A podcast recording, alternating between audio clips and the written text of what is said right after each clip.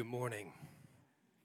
I want to invite you to turn with me to Romans 11, as Greg said. Specifically, we're going to be in verses 25 through 36.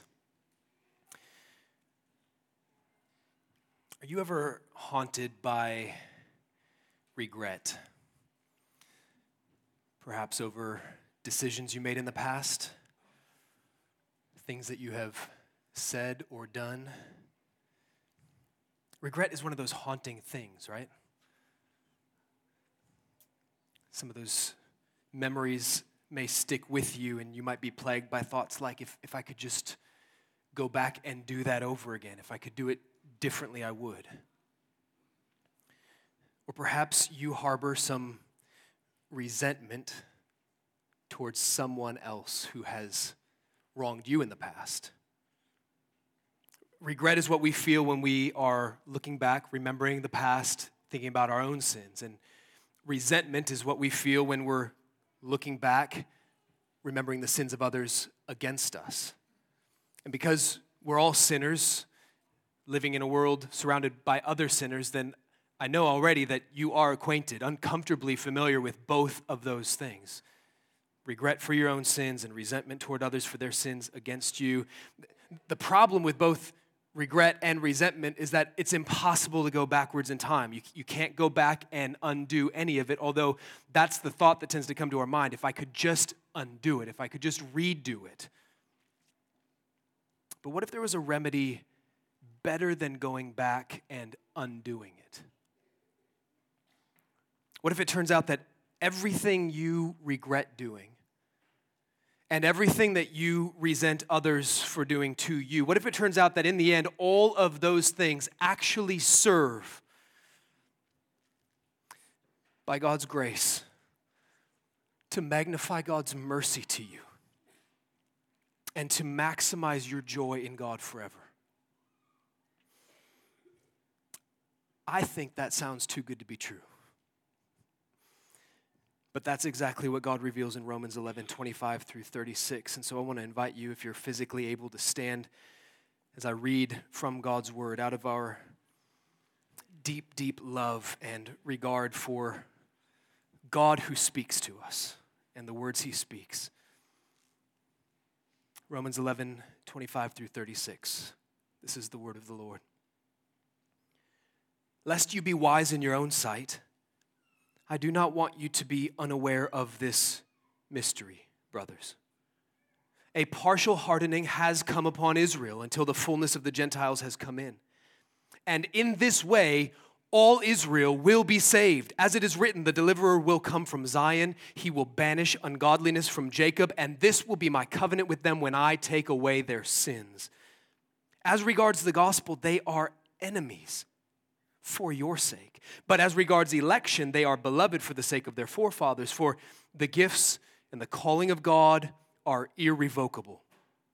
For just as you were at one time disobedient to God, but now have received mercy because of their disobedience, so they too have now been disobedient in order that by the mercy shown to you, they also may receive mercy. For God has consigned all to disobedience, that he may have mercy on all. Oh, the depth of the riches and wisdom and knowledge of God. How unsearchable are his judgments and how inscrutable his ways. For who has known the mind of the Lord, or who has been his counselor, or who has given a gift to him that he might be repaid? For from him and through him and to him are all things. To him be glory forever. Amen. Let's pray.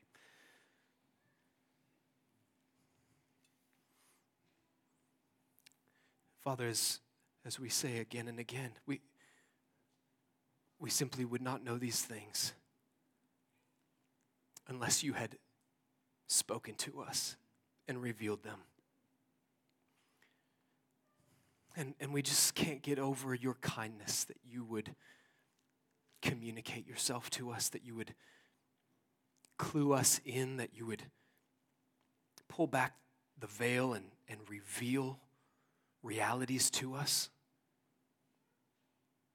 about ourselves, about the world we live in, about what you are doing in all of it. And we just know because you speak these things, then it, it really must be your kind intention to win the faith and the allegiance of your people.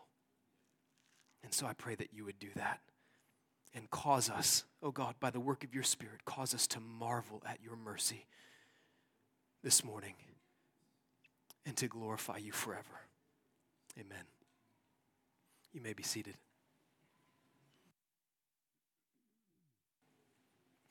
Well, as Logan mentioned last week, Romans chapter 11 is a heavily debated passage, and it has generated all kinds of interpretations, perspectives, positions, particularly surrounding the question of the nation of Israel and the end of the world.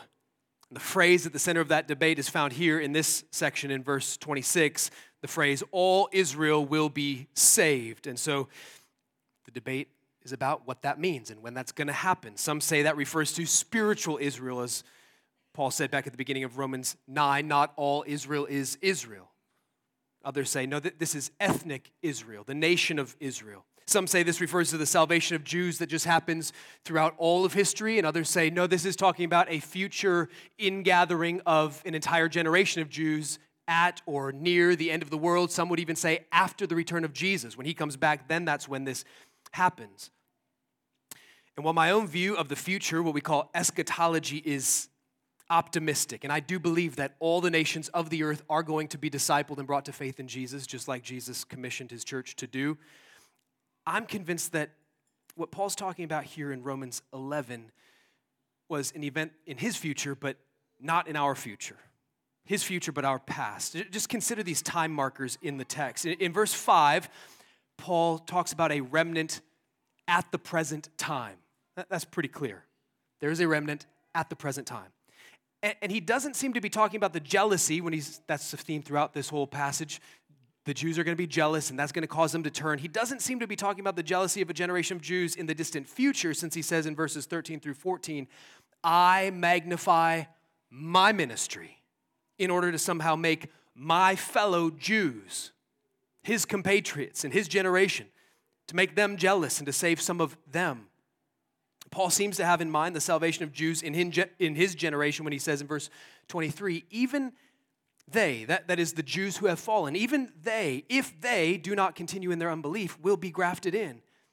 And, and perhaps most clearly regarding time, I think in our text today, verse 31 says, They too have now been disobedient, in order that by the mercy shown to you, they also may now receive mercy. I think that's pretty clear, and Logan said it well last week. Romans 11 seems to be less concerned with the distant future of one particular generation of ethnic Israel and, and much more concerned with highlighting the way in which God saves all people. That, that, that was well said and, and helpful for us this morning.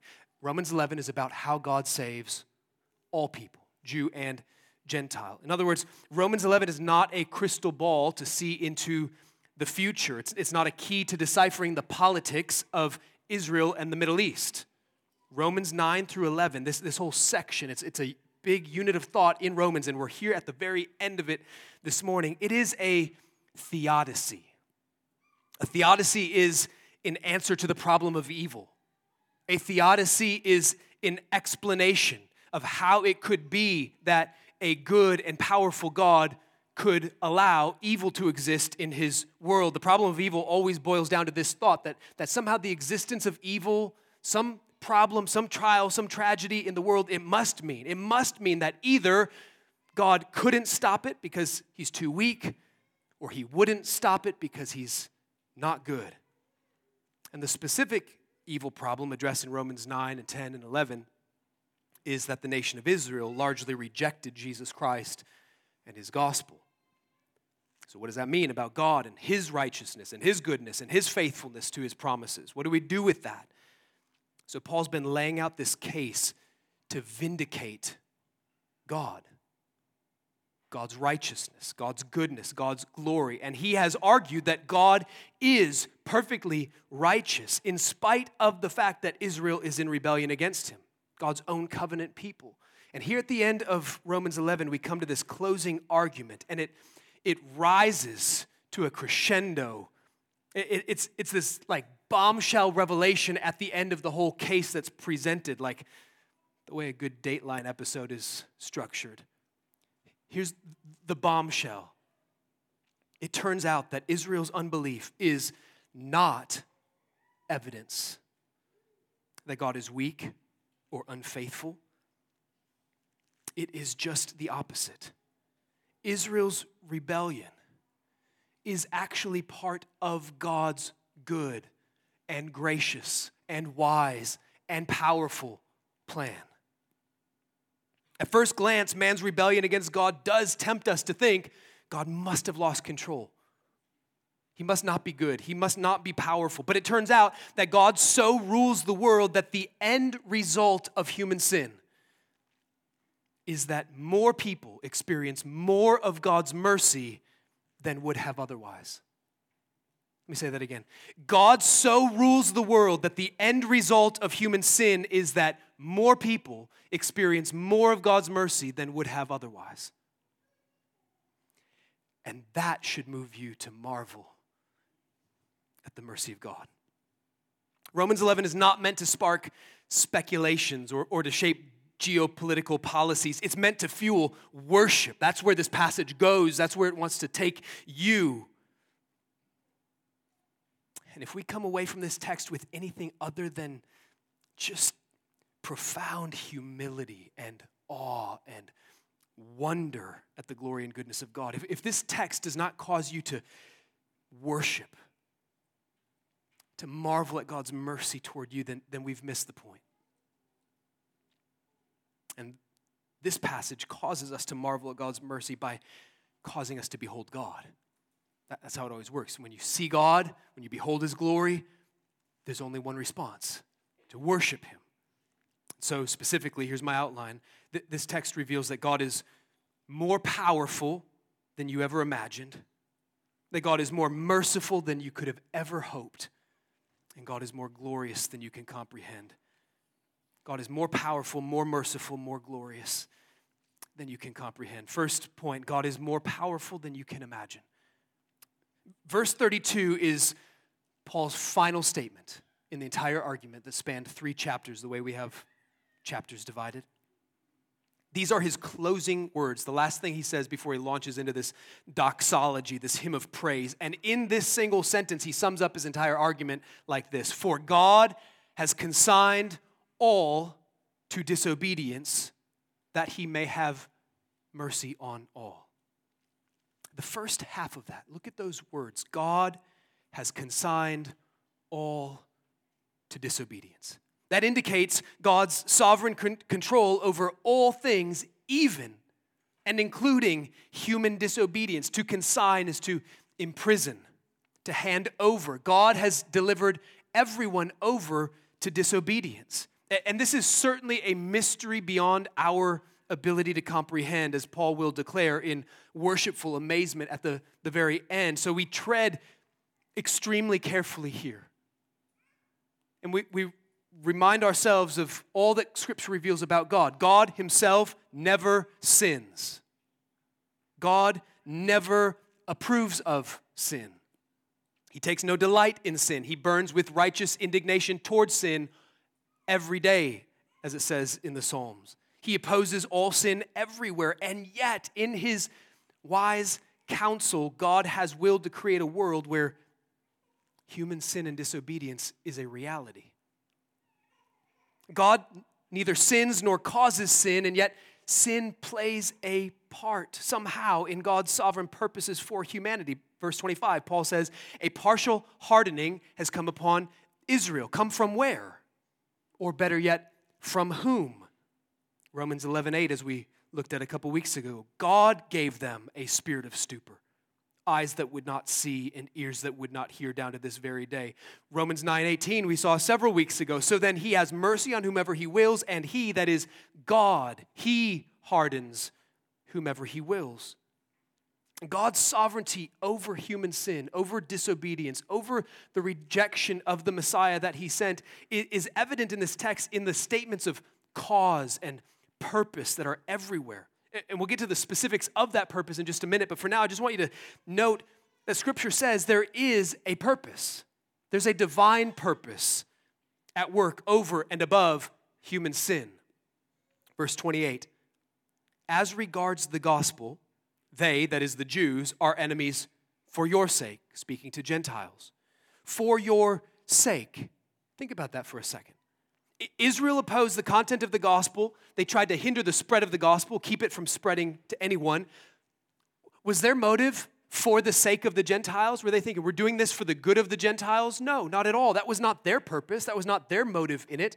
They were enemies of the gospel, and yet Paul can say, for your sake, to your benefit, for your good because that was the very thing that God used to cause the gospel to spread to the Gentile word. Israel's rejection of the gospel was the means God sovereignly used to bring the gospel to the Gentiles. Verse 30 says the same thing, just slightly differently. You, Gentiles, were at one time disobedient to God, but now have received mercy because of their disobedience. Because of. That's a causal statement. Their disobedience caused something to the glory of God, namely that the gospel came to you, Gentiles. How, how did you receive mercy? Because of their disobedience. Which most immediately means they rejected the gospel, and so the gospel was preached to the Gentiles. But if you go all the way back to the crucifixion of the Savior who died for your sins, how was your salvation accomplished? Because of their disobedience. They murdered the Son of God. And yet, that was the very plan of God for your salvation. Does that make their disobedience a good thing? Not even close. Disobedience is always wicked, it's always subject to God's judgment, and it's always under the sovereign control of God, who accomplishes his righteous purposes through human wickedness. Look also at the purpose statement in verse 31. They, that is the Jews, have now been disobedient in order that they also may now receive mercy. In order that, that that's a purpose statement. But whose purpose is Paul talking about? Clearly not Israel's. They're not thinking, here's why we will disobey to receive more mercy from God. Not at all. He's talking about God's purpose for their disobedience. They have now been disobedient in order that even though they reject it, He intends to show them mercy. What this proves is that the existence of evil is not evidence that God is powerless. It's evidence that God is more powerful than you thought. When people look at the problem of evil and they conclude God must not be powerful and strong, otherwise, He would do something about it, they haven't thought big enough. They've thought through all the ways they could comprehend it, and their comprehension just doesn't even come close to what God is actually doing. I, to overcome evil, it just pictured you know two teams on the field. The stronger, faster team wins, right? That, that's one kind of power. But here, Paul's saying, God overcomes evil not just because he's bigger and stronger, but he's actually running all of it so that everything his enemies do to oppose him is actually turned back against them, and God uses that to their defeat and his victory. That's just a different level of power than we can even comprehend. And that's what God has done, and that's what he will continue to do. That's who he is. If there was ever a time when it looked like God was out of control, it would have been that moment when the Son of God hung on the cross and was murdered by the enemies of God. And yet, that's where we see most clearly that God's enemies merely serve to fulfill God's own purpose to give his son for the salvation of the world. And not only is God more powerful than you can imagine, it turns out that he is more merciful than you could ever hope. What, what was God's purpose in hardening Israel, delivering all to disobedience? Look again at verse 32. For God has consigned all to disobedience, that, so that, in order that he may have mercy on all. God is not sovereign in some fatalistic, impersonal way, like just a big force with no mind, no purpose, no intention, no thought. No, he's sovereign as God, which means he's sovereign in wisdom, he's sovereign in goodness, he's sovereign according to all of his character. Everything that he does, all of his purposes are always consistent with the totality of his character. And this passage is saturated with God's purpose to show mercy to sinners. Verse 25 God's purpose in hardening Israel was to bring in the fullness of the Gentiles. It's a merciful purpose. God's purpose in showing mercy to the Gentiles is to save all Israel. Verses 26 through 27, Paul mentions the work of the deliverer, which is to banish ungodliness and to take away sin. That's mercy. And then in verses 30 through 32, the word mercy is repeated four times. People receive mercy. God shows mercy. People receive mercy. God is merciful toward them. God has consigned all to disobedience in order that he may have mercy on all. So consider this. What is so great about mercy? That God would permit human sin and misery in order to reveal more of it.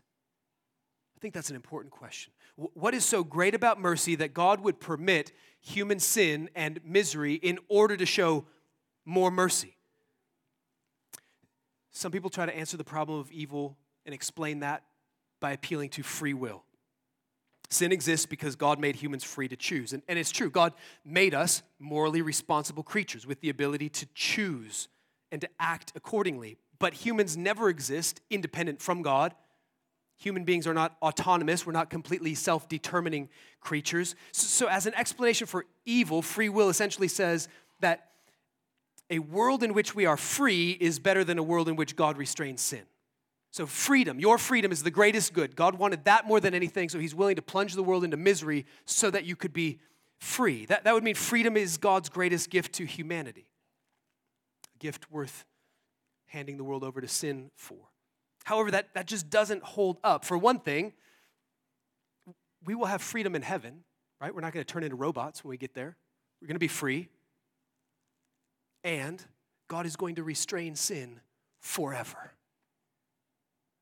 So, presumably, he could have done that from the beginning, right? Couldn't he have made us not robots and also kept us from sinning? Could have done that the first time. For another thing, Scripture consistently points to the mercy of God and not the self determining will of man as the greatest thing God could ever give. Nowhere does Scripture highlight your freedom as the best thing God could give you. Everywhere Scripture is pointing to the glory of the grace of God as the greatest gift He could ever give you, the greatest pleasure you could ever experience. But here's the thing, and Greg preached on this several weeks ago in Romans 9. Paul, like a bookend argument, ends where he started.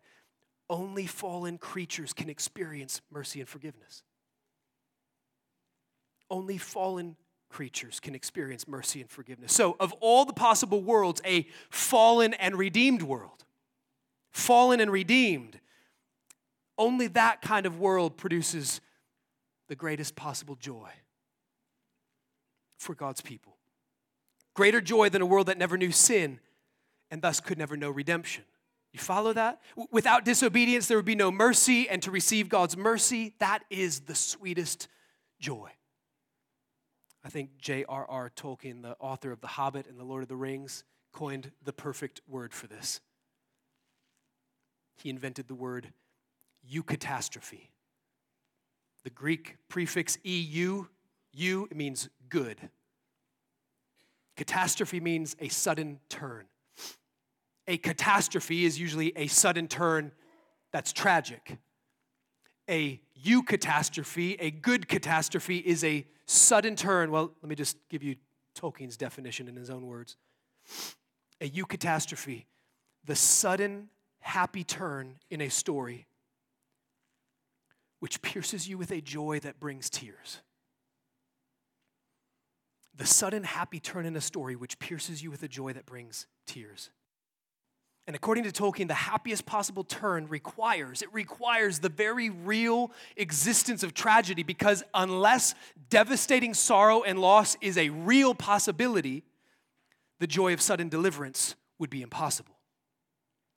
If the threat was just imaginary, then the deliverance is not real. But if the threat of loss is real, then that joy is unlike any other kind of joy. And that's why Tolkien says it pierces you with a joy that brings tears. He says it's because joy and sorrow are so closely connected.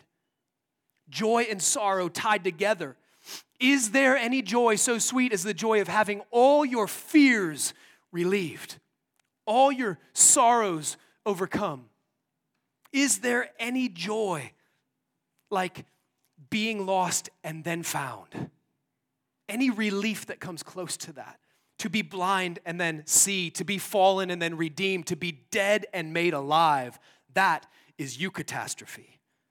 And God is the God of eucatastrophe. Sudden, unexpected, unforeseen, undeserved turns that pierce you with joy, that moves you to tears. God wields human disobedience to bring about the best possible world, one in which God shows more mercy to more people than in any other possible world. That is his purpose. He's not stingy with his grace. He's not trying to save as few as possible. Listen to verses 30 through 32 again. For just as you were at one time disobedient to God, but now have received mercy because of their disobedience, so they too have now been disobedient, in order that by the mercy shown to you, they also may now receive mercy. For God has consigned all to disobedience, that he may have mercy on all. According to God's wise and gracious purpose, the only way for anyone to be right with God is to be a recipient of mercy. That's it. Both Jews and Gentiles disobedient so that, and this is God's purpose, not theirs, right? This is never your motive in sinning. This is God's purpose. Disobedient so that both Jews and Gentiles could experience God's mercy.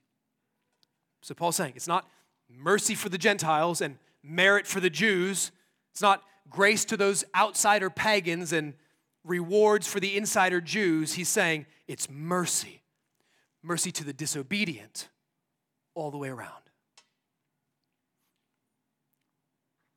Which means there won't be two classes of people in heaven. Those who got in because they just didn't have any regrets, no mistakes, no sin, nothing shameful in their past, and so they're in and happy. And then some who just, you know, God cut them some slack. No, the only people in heaven will be forgiven ones ones who are wicked and rebellious and disobedient. That's every one of us. The only people in heaven will be those who committed shameful, perverted deeds, who thought disgusting thoughts and cheated and lied and stole, people who were enslaved to their sinful passions and slandered and gossiped and blasphemed and received mercy after all of that. The only people in heaven will be sinners who have received God's mercy. That's why the Son of God had to die. Paul quotes Isaiah in verses 26 through 27 here As it is written, the deliverer will come from Zion, he will banish ungodliness from Jacob. Because there's ungodliness in Jacob, they need a Savior. And this will be my covenant with them when I take away their sins. Because they were unfaithful, but God is faithful. Jesus, the deliverer, came for the ungodly and for the sinner, not to undo the past, but to redeem you from your past. And so we see that God is more merciful than we could ever even dare to hope. He delivered all to disobedience that he might mercifully, mercifully deliver all from disobedience. And this is the thought that brings us to the soaring heights of joy and wonder in verses 33 through 36, where we see that God is more glorious than you will ever comprehend. Oh, the depth of the riches and wisdom and knowledge of God. How unsearchable are his judgments how inscrutable his ways. For who has known the mind of the Lord? Or who has been his counselor? Or who has given a gift to him that he might be repaid? For from him and through him and to him are all things. To him be glory forever. Amen. In infinite goodness, God purposed to show mercy to as many as possible. And in infinite wisdom, God planned how to do that. And in infinite power, God accomplished that and is accomplishing that and will accomplish that in human history. God has put his glory on display. In doing this, God has displayed the fullness of his character, all of his attributes for us to behold and enjoy and worship and marvel at. All his wisdom, his knowledge, his riches, his power, his judgments, his ways, his righteousness, his wrath, his mercy. And the only fitting response is just to marvel. The exclamations at the start of this hymn of praise are meant to induce speechless wonder. How deep! Oh, the depth! How unsearchable are the judgments of God! How inscrutable are his ways! Those aren't questions. They're not asking you to respond. Let me count how deep. Let me come up with an answer. Let me try to measure and quantify. There's no answer to that. Those are exclamations that invite you to simply contemplate how incomprehensible God's ways are. There's no need for answers, just affirmation. You just join your amen to that. Yes. How deep? How great? How unsearchable? We're finite beings. We can't possibly wrap our finite minds, our finite understanding around God's plans and His purposes.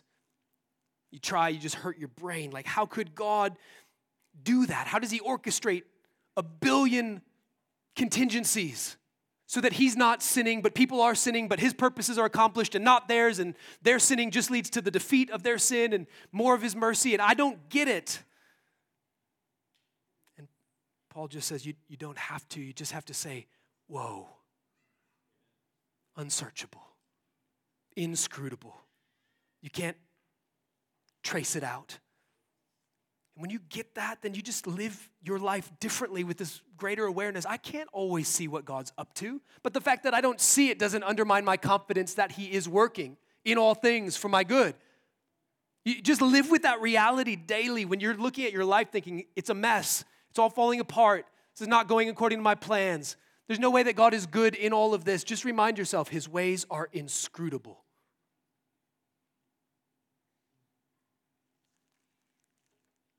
His judgments are unsearchable.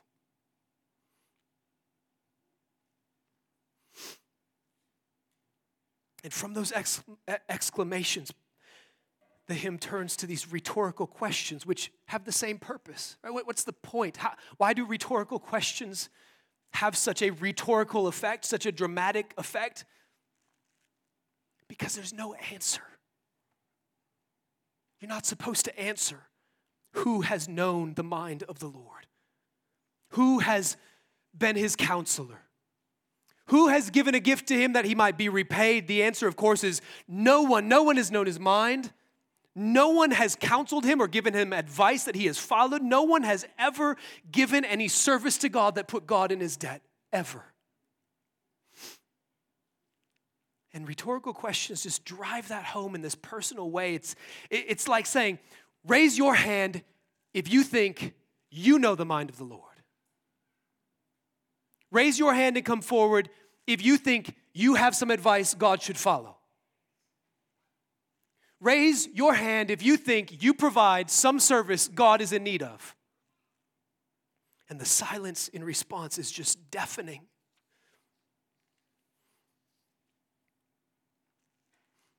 No one steps forward. Which is why no one can have a problem with evil in the world.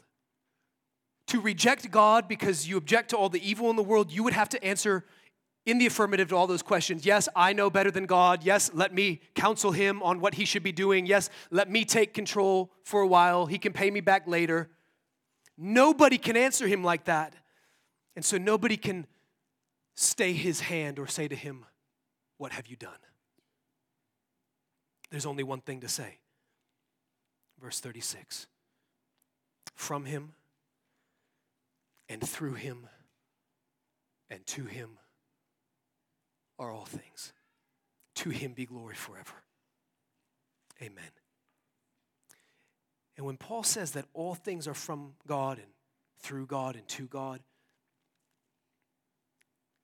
your first reaction might be like many people, you, you, tend to think of created things like, wow, yeah, the, the sun and the moon and the galaxies and the stars from God and through God and to God. Wow and the birds and the beasts and the, the seasons, springtime and harvest, it's all from God and through God and to God. And, and that's true. That's absolutely true. All things were created by God and they're sustained by God. They have their existence through Him and they are for His glory. Why did God create all things? He created all things for His glory. That, that's true. But in the immediate context, the molecules and the galaxies and creation is not in view, which I think makes this even more incredible in this context, all things would include what? Israel's rejection of Jesus,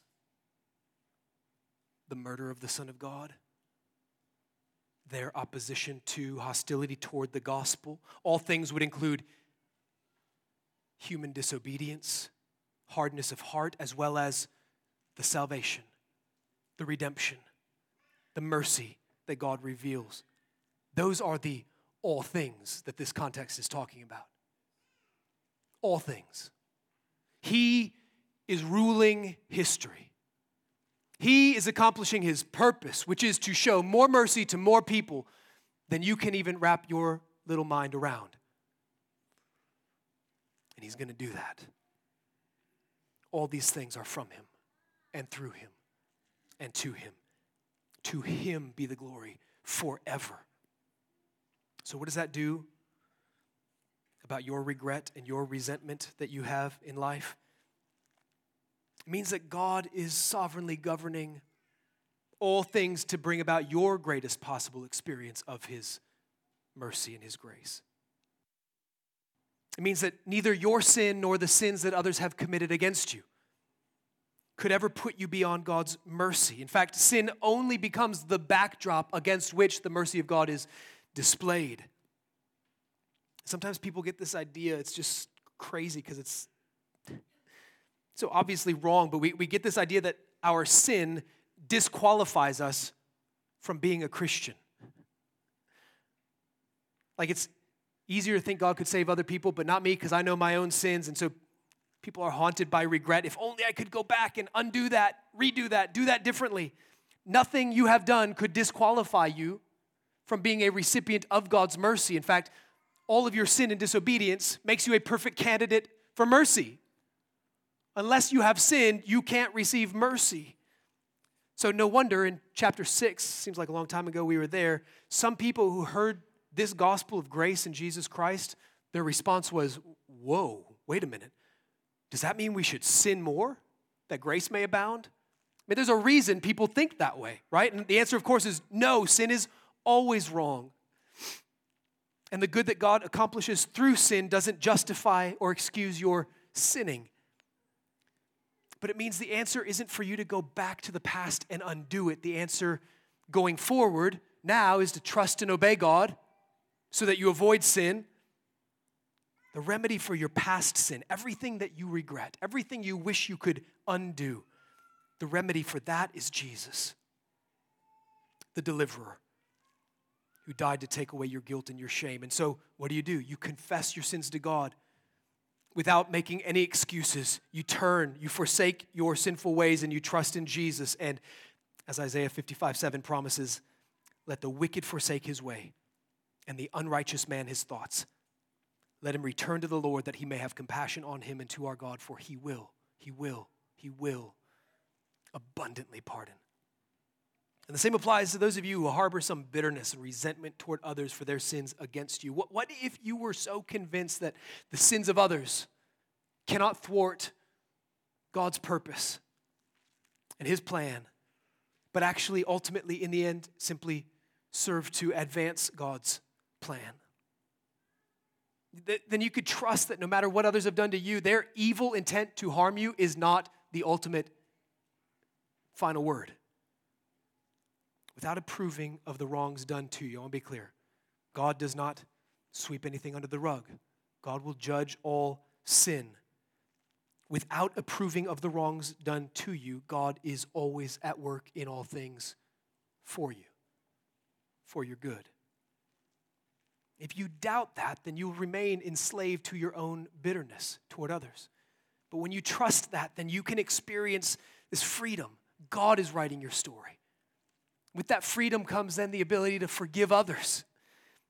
You confess your bitterness to God and enjoy His freedom, His forgiveness of your sin. People who know this gospel, this Savior, this God, we, we should be the most optimistic people in the world. Because we know that the enemies of righteousness cannot ever succeed in thwarting the advance of the gospel. That applies looking back to all your regrets and your resentments. It applies looking forward. If you're worried about the condition of the world and oh no, evil people are plotting evil things, don't you fear. Things are going according to plan. He is the God of eucatastrophe and the tears of joy and the songs of praise that will resound to his name forever. Nothing can compare to that. For from him and through him and to him are all things. To him be glory forever. Amen. Let's pray.